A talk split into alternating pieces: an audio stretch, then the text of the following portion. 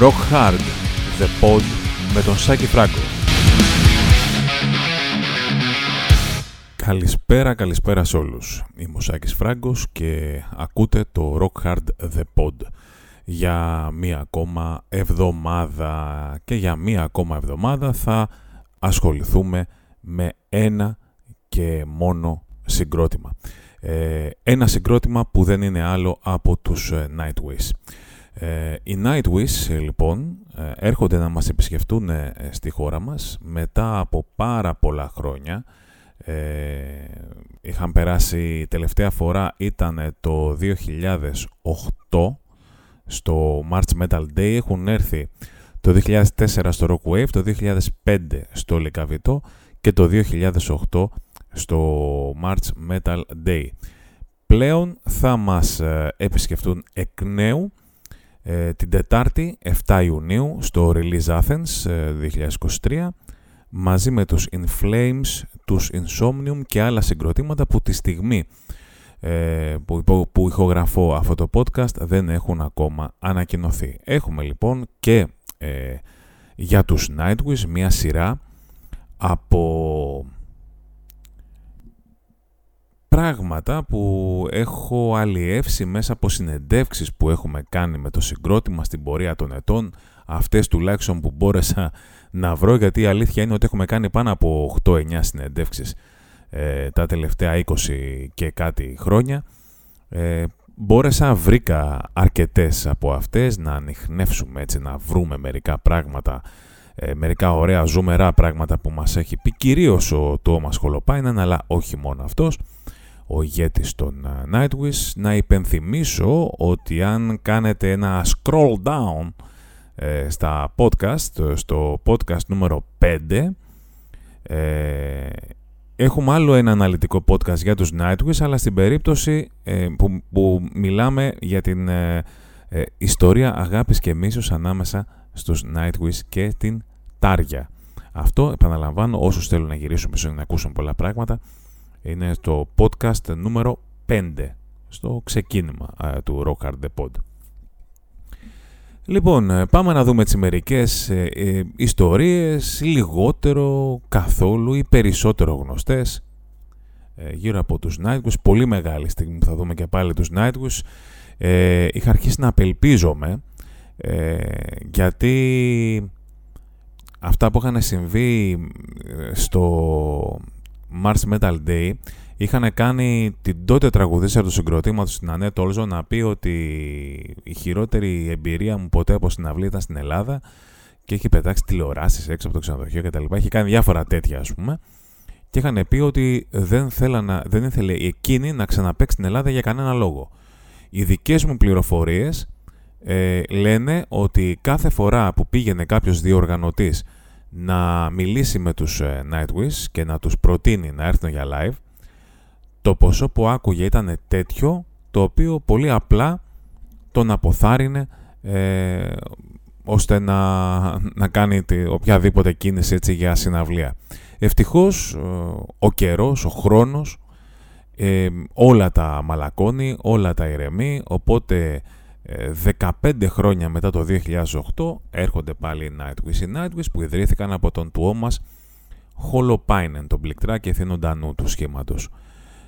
Ο Χολοπάινεν, αυτό να σας πω την αλήθεια, εγώ δεν το είχα πάρει χαμπάρι γιατί δεν είχα ασχοληθεί, δεν είμαι κανένας βιογράφος των Nightwish.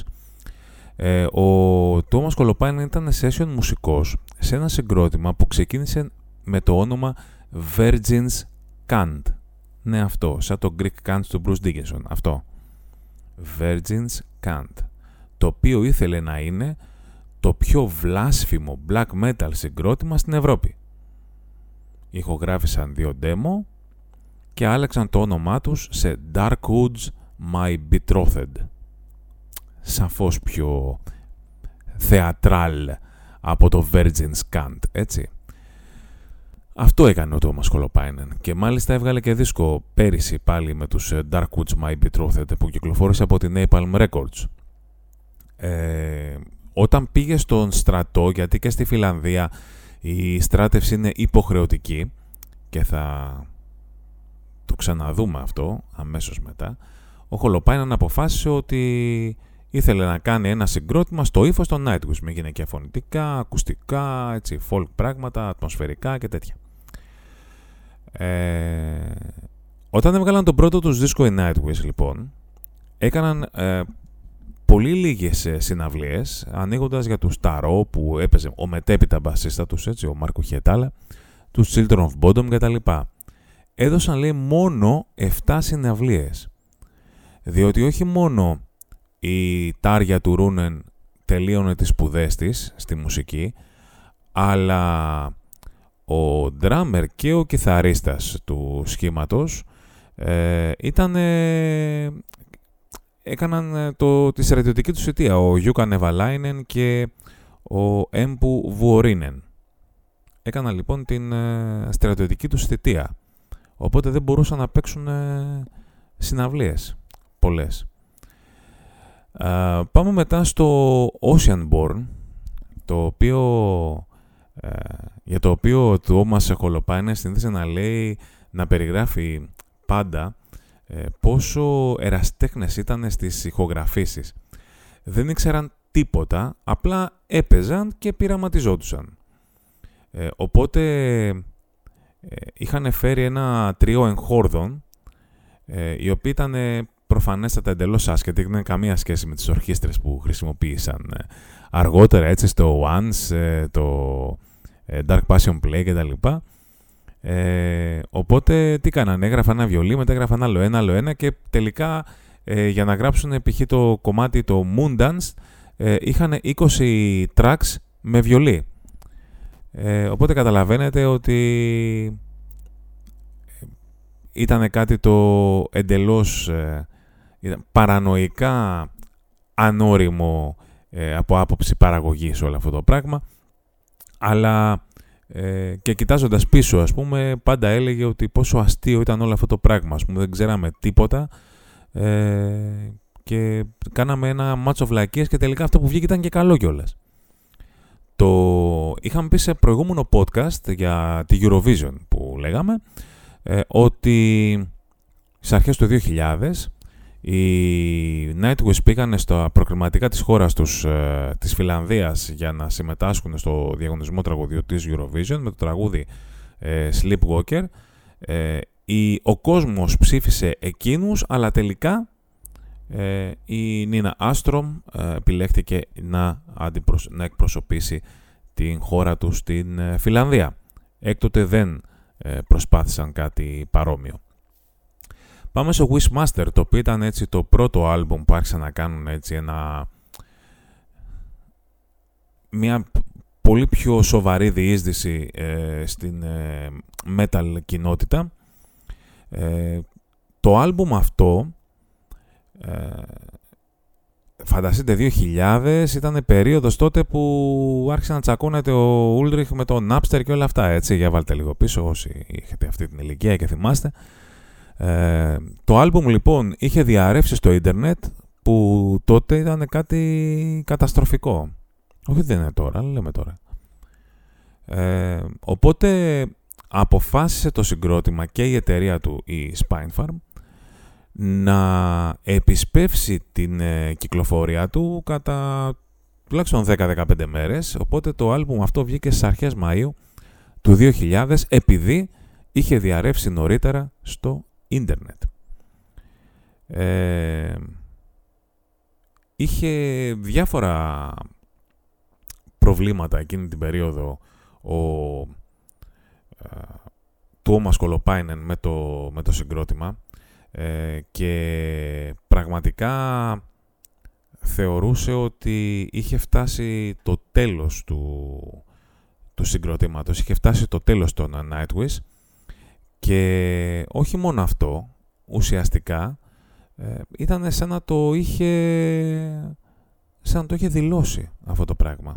Είχε δηλώσει ε, ουσιαστικά και τυπικά ότι οι Nightwish είχαν διαλυθεί. Ε, είχε προβλήματα με τον κιθαρίστα του, τον, τον Βουορίνεν, τον Έμπου Βουορίνεν. είχε γενικότερα προβλήματα με τον πρώην μπασίστα του συγκροτήματος, τον Σάμι Βάνσκα. Ε, και κάποια στιγμή, ε,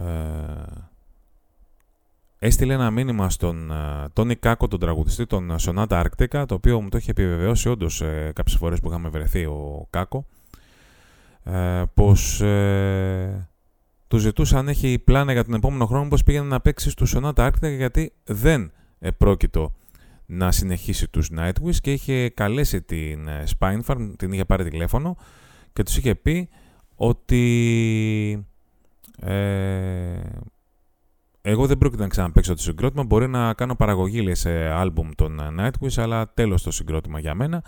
Και το ανακοίνωσε και σε message board της ε, μπάντας. Ε, όταν λοιπόν ε, επέστρεψε από, την, από τις διακοπές που είχε πάει τέλος πάντων με τον Τόνι Κάκο, ο Τόμας Χολοπάινεν, τον πήρε τηλέφωνο ο Εύω Ποχόλα, ο διευθυντής της εταιρείας τους, της Spinefarm και του είπε ότι ξέρεις κάτι μεγάλε.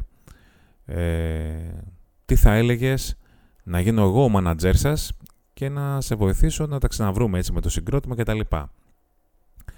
Ε, δέχτηκε ο Τόμας και, στην, και τα υπόλοιπα είναι έτσι ιστορία. Ο, ο Εύω Ποχόλα είναι ένας ε, πραγματικά λάπονας, δηλαδή τον βλέπεις και είναι λάπονας κανονικός ε, ένας πανέξυπνος άνθρωπος, τον οποίο είχα την ε, χαρά να συναντήσω στο Λονδίνο στην προακρόαση του Dark Passion Play, αλλά αυτό είναι μια ιστορία που θα πούμε λίγο αργότερα.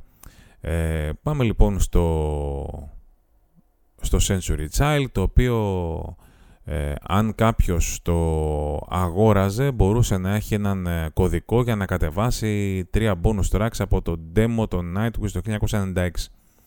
Τότε ήταν κάτι. Τώρα μπαίνεις και τα βρίσκεις και τα κατεβάζεις οπουδήποτε. Πάμε λοιπόν στο Once. Μάλλον να πω ότι στο Sensory Child ο συγχωρεμένο ο Βαγγέλης ο Μπαλτάς που ήταν ο, ο άνθρωπος που είχε μια, τη μεγαλύτερη εταιρεία διανομών ανεξάρτητων εταιριών στην Ελλάδα στο heavy metal της δεκαετίας 80 και 90 αλλά και μέχρι τα μέσα του, του 2000 θυμάμαι ότι σε ανύποπτο χρόνο πριν οι Nightwish βγάλουν το Century Child μου είχε πει ότι αν είναι ένα συγκρότημα που δεν έχω διανομή και θα ήθελα να έχω, πέραν από τους Iron Maiden και τους Metallica, αυτή είναι η Nightwish. Το κοίταζα εγώ. Του λέω, σοβαρά ρε Ευαγγέλη, τόσα άλλα συγκροτήματα υπάρχουν. Μου λέει, φίλε μου, αυτό που θα γίνει με τους Nightwish δεν μπορείς να διανοηθείς ε, τι θα είναι. Δεν μπορείς να διανοηθείς πόσο μεγάλη θα γίνουν οι Nightwish. Το κοίταζα, τον ξανακοίταζα. Είχα εμπιστοσύνη στην κρίση του, αλλά τόσο μεγάλα λόγια λέω εντάξει, θα είναι γνωστέ υπερβολές του σχορεμένου του Βαγγέλη. Φτάνουμε λοιπόν στο Once, το οποίο βγήκε το 2004, ε, λίγο πριν έρθουν ε, στο. λίγο πριν ή λίγο μετά τέλος πάντων, από το Rock Wave που έπαιξαν για πρώτη φορά στη χώρα μας. Έπαιξαν πάνω από τους Queen's Reich και θεωρήθηκε ως η υπέρτατη ιεροσιλία ε, που εκείνη τη στιγμή δεν μπορούσε ο μέσος Έλληνας μεταλλάς να διανοηθεί ότι η Nightwish, όπως και τώρα φυσικά, είναι πολύ πιο δημοφιλής από τους Queen's Reich. Δεν έχει, ο, ο διοργανωτής δεν σκέφτηκε σε σχέση με την ιστορία και το πόσο σημαντική μπορεί να είναι η Queen's Reich, αλλά σε σχέση με το πόσο μεγάλο είναι το όνομα που έρχεται τη στιγμή που μιλάμε και τη στιγμή που έγινε αυτό, οι Nightwish είχαν ήδη εκτοξευτεί. Είναι ένας από τους πολύ λίγους heavy metal δίσκους και ένας από τους τελευταίους heavy metal δίσκους που έγινε χρυσός στην Ελλάδα. Και χρυσός χρυσός, δηλαδή με τα μπούνια πούλησε πάνω από 10.000 αντίτυπα, ε, πουλημένα όλα, όχι τοποθετήσεις και τα λοιπά, όπως ε, γίνονται κάτι fake έτσι, ε, χρυσή δίσκη και τα λοιπά, πάνε, παίρνουν 10.000 κομμάτια, τα πετάνε στα στα ράφια των δισκοπολίων και μετά τα μαζεύουν και τα επιστρέφουν σε εταιρείες. Απλά για να πούνε ότι ε, έκαναν ε, χρυσό δίσκο. Ε, το Once λοιπόν ε, ήταν το, το άλμπουμ το οποίο εκτόξευσε παγκοσμίως τους Nightwish. ένα πάρα πολύ μεγάλο ρίσκο για την Nuclear Blast και το συγκρότημα. Ήταν η πιο ακριβή παραγωγή στην ιστορία της Φιλανδίας όταν είχε γίνει με 250.000 ευρώ κόστησε τότε η παραγωγή του και αν υπολογίσει κανείς και τα βίντεο ε, ήταν πάνω από ένα εκατομμύριο. Ε, το το οποίο στους επόμενους δίσκους έτσι μεγάλωσε ακόμα περισσότερο το budget και έσπαγε συνεχώς ρεκόρ χρημάτων που ξοδεύονταν για την παραγωγή τους, έτσι. Αυτό που θυμάμαι ακόμα επίσης είναι ένα τεράστιο πανό που μας είχε δώσει Nuclear Blast τότε για το One, σαν τεράστιο δύο μέτρα πανό και ότι το πρόμο που μας είχαν στείλει, το CD, είχε ε, beep μέσα και έλεγε ότι ακούτε το νέο άλμπουμ το Nightwish, κάτι που σου σπάγε τα νεύρα και απλά περίμενες να βγει, να το αγοράσεις, να το ακούσει ολόκληρο, χωρίς ε, διακοπή.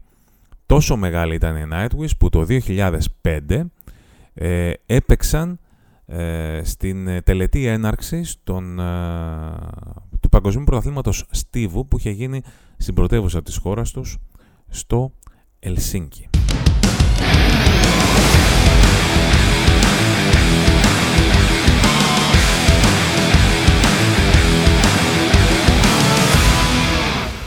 Λοιπόν, μετά έγινε αυτό που αναλύσαμε στο πέμπτο podcast ε, με την ε, Τάρια και, την, ε, και τον του Όμας και τους υπόλοιπους Nightwish που έβγαλαν ένα ανοιχτό γράμμα, να το πω έτσι πολύ σύντομα, που εξηγούσαν ότι μετά την έναρξη της σχέσης της Τάρια με τον σύζυγό της, τον Μαρσέλο Καμπούλη, ο οποίος έγινε αργότερα μάνατζερ, μάνατζερ της, ε, έγινε ένα τρομερό έτσι ξεκατίνιασμα, δηλαδή ότι την κατηγορούσαν ότι δεν πήγαινε στις πρόβες, ότι ασχολούνταν μόνο με το οικονομικό κομμάτι, δεν σεβόταν τους οπαδούς, αδιαφορούσε πλήρως, τους απειλούσε και τους έλεγε ότι εγώ φεύγω και μπορώ να φύγω και μια μέρα πριν ε, από το συγκρότημα και δεν χρειάζομαι τους Nightwish γιατί εγώ είμαι σπουδαία και από μόνη μου κτλ. Ε,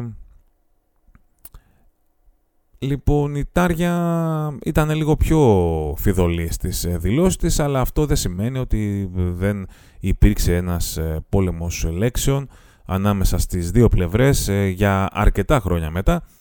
Ευτυχώς εδώ και πολλά χρόνια έχει κοπάσει αυτή η ιστορία, αν και υπάρχουν ακόμα α, ο κόσμος που λέει αυτό, φέρετε την Τάρια στους Nightwish και τα λοιπά. Λες και έχουν οι, οι Nightwish ανάγκη την Τάρια τώρα ή η Τάρια ανάγκη τους Nightwish. Μια χαρά είναι και δυο τους. Αλλά βλέπετε ότι σε πάρα πολλές ε, περιπτώσεις δεν είναι τυχαίο ας πούμε ε, πώς να το να θυμηθούμε τις περιπτώσεις των, ε, του Μαξ Καβαλέρα ας πούμε ε, να θυμηθούμε τη Λιβ Κριστίν όπου μπλέκεται ξεχωριστό management μέσα στο συγκρότημα και ιδίως όταν έχει να κάνει με σύζυγο, άντρα, γυναίκα κτλ. Εκεί πέρα υπάρχει πρόβλημα. Θυμηθείτε την Gloria Καβαλέρα με τον Max Καβαλέρα που τον όδησε να φύγει από τη Σεπουλτούρα και όλα αυτά τα πράγματα. Τέλος πάντων. Χαμός. Τα έχουμε πει αναλυτικότατα, είπαμε αυτά, στο, στο πέμπτο podcast.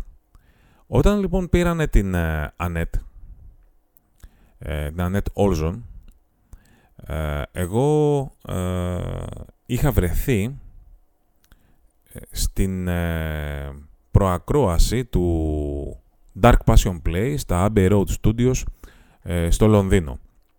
Είχαν περάσει δύο μέρες με το συγκρότημα, ήταν η Ανέτ, ήταν ο Τουόμας, ήταν ο Έμπου και ο ντράμερ τους, ο Γιούκα. Ε, ήταν λοιπόν... Ε, συζήτησα πάρα πολύ με την Ανέτ και είχε πλάκα ε, το πώς κρυβό, κρυβόταν ή την κρύβανε να το πω ε, από τον ε, φιλανδικό τύπο ε, ούτως ώστε να μην ε, την αναγνωρίσει κανένας. Ήτανε, δηλαδή μου περιγράφα κάτι πράγματα πώς ήταν στην ε, δεκαετία του, του 60-70 που βλέπεις κάτι τύπους που κοιτάζανε με τις εφημερίδες τα κάνανε μάτια μέσα από τις εφημερίδες, τραγιάσκες τώρα και τα λοιπά, ε, χαμός.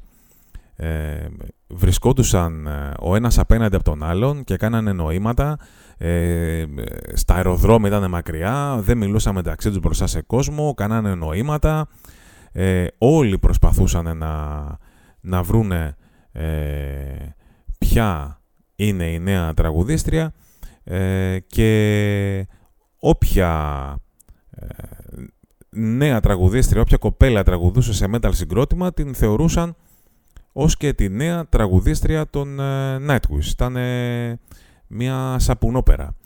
Ε, η αλήθεια είναι ότι είχαν ακουστεί πάρα πολλά ονόματα. Είχε ακουστεί η Σιμών Σίμονς, είχε ακουστεί η Λιβ Κριστίν, η Βίμπεκε που ήταν στο Σαϊρήνια παλιά. Ε, αλλά όπως ε, μου είχε πει ο, ο Εύω που μιλήσαμε πριν, ο μάνατζερ των Nightwish, ε, δεν ήταν ούτε καν ε, στις ε, επιλογές, στη λίστα ας πούμε του, του συγκροτήματος αυτά τα ονόματα, απλά ο τύπος, όποια κοπέλα τραγούδα και έλεγε «Α, αυτή είναι τραγούδια των Nightwish». Πάρα πολύ ωραία. Ε, πάντως είπε ότι το επίπεδο των υποψηφίων σε γενικές γραμμές δεν ήταν υψηλό ε, καθώς έμοιαζε περισσότερο με διαγωνισμό μορφιάς παρά για διαγωνισμό τραγουδιού. Ε, περιμένανε λοιπόν κυρίως έτσι να... Ε, νομίζαν οι κοπέλες ότι άμα ήταν όμορφες θα παίρνει θέση τραγουδίστας του Nightwish. Που από τις κούναγε. Η Ανέτ ήταν στο μεταξύ μια κοπέλα που είχε ένα μεγάλο παιδί που πήγαινε σχολείο και μου εξηγούσε ότι ε, οι συμμαθητές λέει, του, του γιού μου ε, ήταν ο παδί των Nightwish. Ε, και ε, δεν μπορούσε να το πει ούτε στους γονείς της ούτε στο παιδί της ότι την είχαν πάρει οι Nightwish. Φανταστείτε κατάσταση. Ε, οι μόνοι που το ήξεραν ήταν κάποιοι δημοσιογράφοι, ε, πέντε δημοσιογράφοι στον αριθμό, οι οποίοι ε, κατά τη διάρκεια των ηχογραφήσεων Dark Passion Play ήταν στο στούντιο ε, και δεν φοβήθηκε το συγκρότημα ότι κάποιος θα φανέρωνε το μυστικό τους, καθώς ήταν, ε, όπως λένε, ε, έμπιστοι φίλοι τους για πάρα πολλά χρόνια. Το Dark Passion Play, όπως είχε δηλώσει στο Rock Hard ο Thomas Kolopainen, ε, για να ηχογραφηθεί και τα λοιπά, χρειάστηκε να ξοδέψει 9,5 μήνες στο στούντιο και 75 μέρες για το μιξάρισμα και την ε, τελική έτσι, ε, επεξεργασία. Ε, λοιπόν, ψάχνω εδώ πέρα. Ναι, σε μια άλλη συνέντευξη, λοιπόν, μας είχε πει ο Τουόμας ότι ε, παρότι είχε πει ότι η νέα τραγουδίστρα πρέπει να είναι και όμορφη, ε, είπανε ότι δεν πρέπει να είναι ότι το πήρανε λίγο, το πήρε ο τύπος αυτή τη δήλωση, την είχε πάρει λίγο στραβά. Ε, διότι ε, δεν έψαχναν για μοντέλο του Playboy, κάτι το οποίο δεν μας χάλαγε, άμα βρίσκε μια καλή φωνή και μοντέλο του Playboy, έτσι. Ε, ήθελε λοιπόν να έχει μια κοπέλα που να είναι και εμφανίσιμη, αλλά και χαρισματική. Πάνω απ' όλα ε, χαρισματική. Και αυτό βγήκε επειδή ζητούσαν και μια φωτογραφία μαζί με το βιογραφικό. Κάτι το οποίο, να σου πω την αλήθεια, ε, δεν είναι τα blind, ε, πώς τα λένε αυτά, blind auditions στους διαγωνισμούς τραγουδιού, που ακούνε τη φωνή και τα λοιπά και γυρίζουν να δουν ποιος είναι ο τραγουδιστής. Όταν θες να πάρεις ένα συγκρότημα, μια τραγουδίστρια, ένα τραγουδιστή, πρέπει να το δεις πώς είναι. Ε, το βρίσκω απολύτως ε, σωστό αυτό το πράγμα. Ε, η Ανέτη λοιπόν ε, στην αρχή φαινόταν λίγο πειραγμένη ε, από το ότι έγραφαν ας πούμε ότι ήταν εντελώς άπειρη και τα λοιπά. Θεωρούσε ότι είχε κάνει πολλά πράγματα πρωτού μπει στους ε, Nightwish, αλλά βέβαια το να παίζει στους Allison Avenue και στο Michael Borman ε, δεν είναι και ε, τόσο μεγάλο βιογραφικό ούτως ώστε για να πας στους Nightwish και να πεις ότι είσαι έτσι ε, φτασμένος, έτσι. Λοιπόν, ε, πάμε για να, να επιμείνω λίγο σε εκείνο το, το listening session γιατί έχει πάρα πολλά έτσι ε, ντεσού ε, τα οποία είναι ιστορίες που δεν υπάρχουν, ε, δεν είναι ευρύτερα γνωστές για τους ε, Nightwish. Επιστρέφοντας στις δηλώσεις για το πόσα demos εστάλησαν και τα λοιπά, ο Εύος συγκεκριμένα, επειδή το, το είδα τώρα, το είχα σημειώσει, μου είπε ότι έλαβαν πάνω από 2.000 demo από τραγουδίστριες, αλλά ουσιαστικά ήταν ζήτημα να ξεχώρισαν 10 από αυτά, αφού ε, τα περισσότερα demo ήταν από απλές οπαδούς των Nightwish που ήταν εντελώς ερασιτεχνικά demo προφανώς χωρίς να έχουν τραγουδήσει ποτέ ξανά στη ζωή τους. Σου λένε, α, δοκιμάσω. Και αν κάτσει, κι αν κάτσει. Ε, τι άλλο. Ε, χαρακτηριστικό ήταν τώρα σε κάτι άσχετο με τους Nightwish.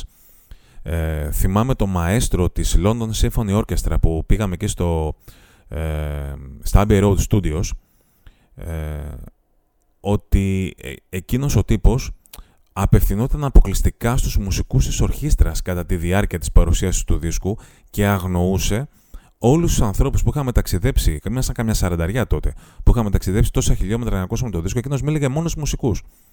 Ε, όλοι είχαμε καταλήξει στο συμπέρασμα ότι το μόνο πράγμα που τους ένοιαζε ήταν αν θα γράφονταν τα ονόματα των μουσικών που συμμετείχαν στα credit του δίσκου και αν θα έπαιρναν δωρεάν δείγμα από το CD. Τίποτα άλλο. Μιλάμε για την απόλυτη γυφτιά. Ε, αγένεια και γυφτιά. Τρομερό πράγμα. Ε, δεν θα ξεχάσω ποτέ την αγάπη του Έμπο και του Γιούκα για τους Megadeth.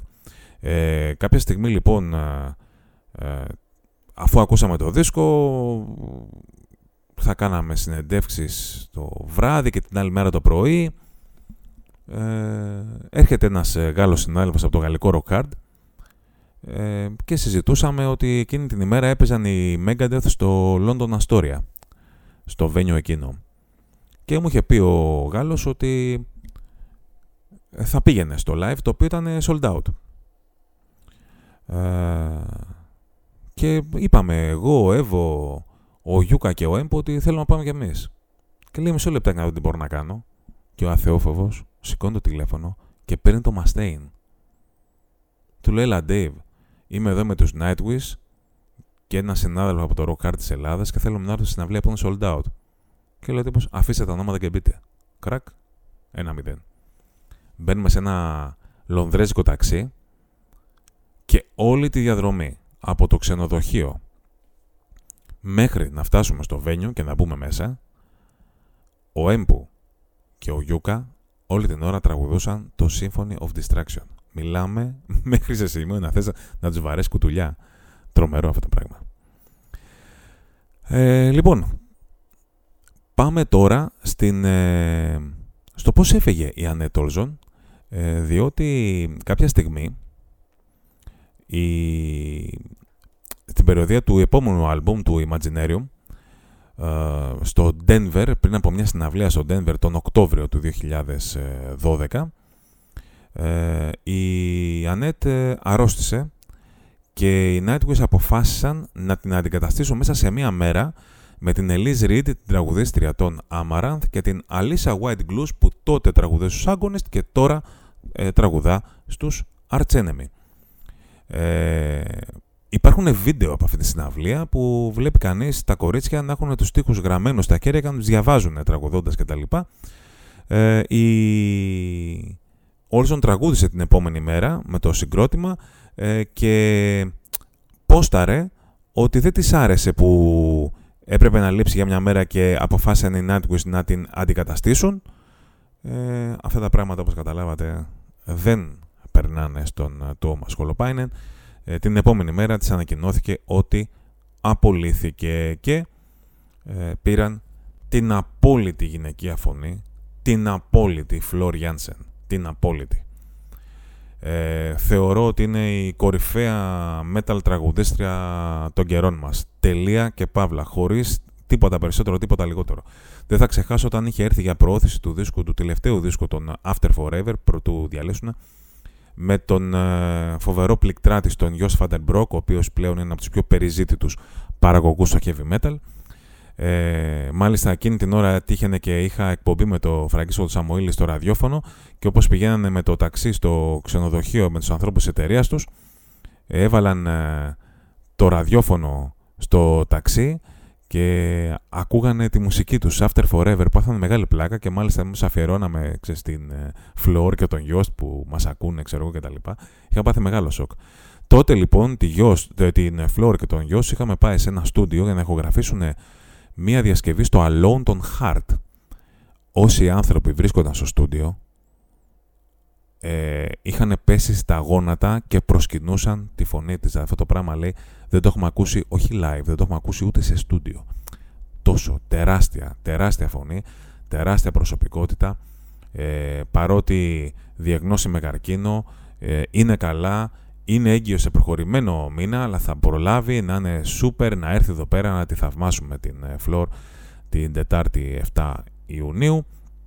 Να πούμε ότι ο, ο επί χρόνια ντράμερ του συγκροτήματος, ο Γιούκα Νεβαλά, είναι ο λόγος για τον οποίο ε, σταμάτησε να είναι μέρος του συγκροτήματος, βασικά να παίζει, γιατί είναι υπεύθυνος ε, για το business side of things που λέμε, ε, του group, έπασχε από ακραίες αϊπνίες και δεν μπορούσε να αποδώσει καλά στα live γιατί ήταν συνεχώς άϊπνος.